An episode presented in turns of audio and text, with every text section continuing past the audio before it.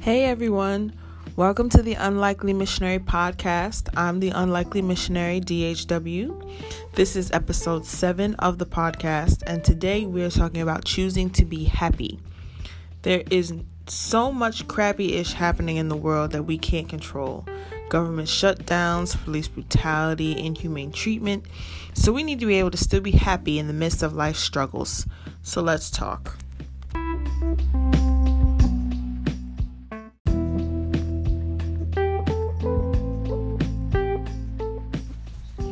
Okay, so in today's society, folks love to play the blame game. My life sucks because you did this. I messed up because she did that. I'm unhappy because of so and so. But when do we start to take ownership of our own lives? Life is a series of choices. Everything outside of biology is a choice. We may not like the options, but life never said we had to like the options it gives us. We just have to make a choice. And the choices we have aren't always easy or fun or sexy. Sometimes our choices are cut and dry. Other times, our choices are between the lesser of two evils. Sometimes, our choices are to mitigate stress or pain, not to end it, end it entirely.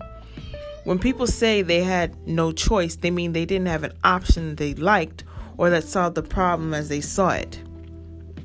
For example, those who say, I didn't choose the streets, the streets chose me, that's not true. You chose street life because there are many people who come from similar backgrounds and make a different choice.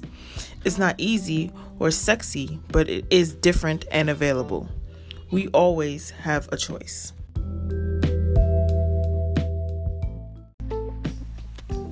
So, why do we leave our joy, peace, and happiness in the hands of others? When you say, I'm the way I am because of this person, you are choosing to give that person power over your life. People may do things to you, terrible, horrible things, but it is you who chooses how you will live, how you will move, how you will operate during and after it. I realized not too long ago that I was choosing to be bitter. I mean, I was struggling greatly in my life, and I had come to a point where I was just full of hurt, pain, and resentment. Every little thing pissed me off, and I could feel the bitterness rising up inside of me, and I hated it.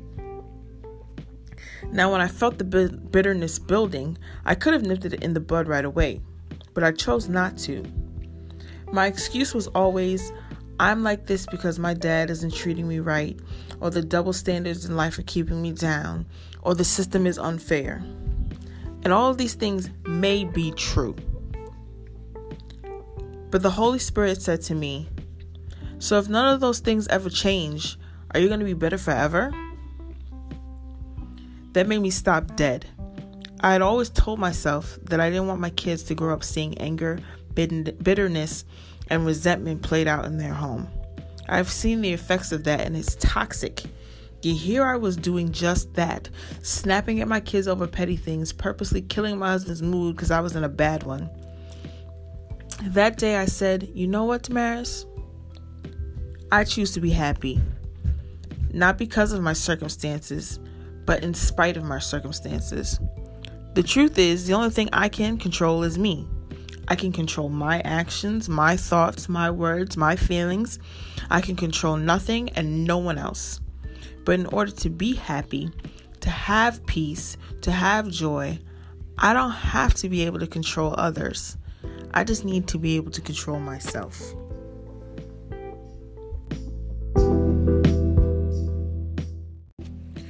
When I hear the stories of Christine Caine and Joyce Myers, two women that I admire greatly, they, by society's standard, have every reason to be unhappy or bitter or angry. And I invite you to um, check them out and hear their life story. Um, they have every reason to be mad or sad or depressed or any number of things, but they aren't. So, how much more can I change my perspective? The Bible says in Philippians 4 8 that whatever is true, whatever is noble, whatever is right, whatever is pure, whatever is lovely, whatever is admirable. Think on these things. Not all the bad things, not all the the lies and the hurt and the pain. Look at what's pure, what's right, what's true, what's lovely. Think on these things. It's your choice. When you make the choice to be happy, no matter what, it creates an amazing transformation in you. I'm no longer easily angered. I am so grateful for what I have and thankful for those I have in my life. I'm more willing to take risks, to persevere in the face of hardship, because I know that whatever happens, it will be all right.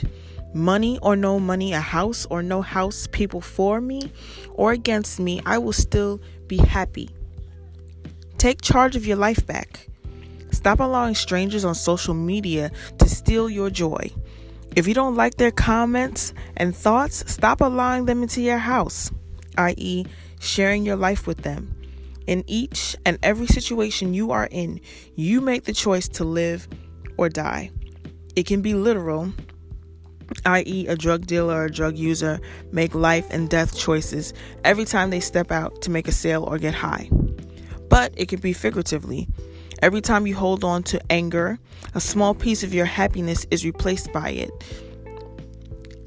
And if we want to turn that into a literal example, being angry all the time or bitter all the time can make you physically ill.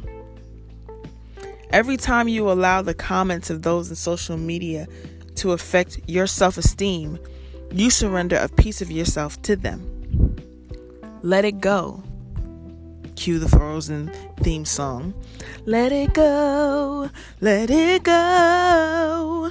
Just let it go and choose to be happy. Who cares what folks on Instagram say? Break the chain, drop the weight of your bad decisions. The only person whose opinion matters is God's, and His word is clear. He loves you just the way you are.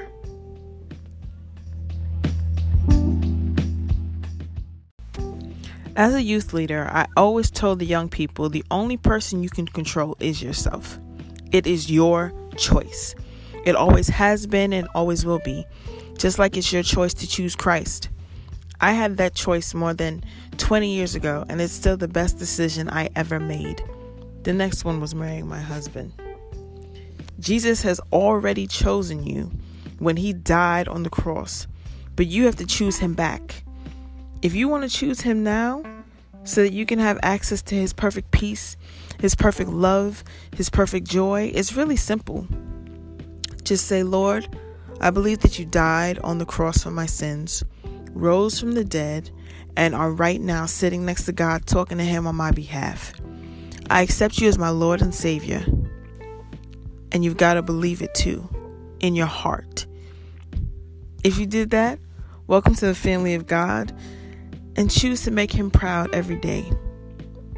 It's up to you.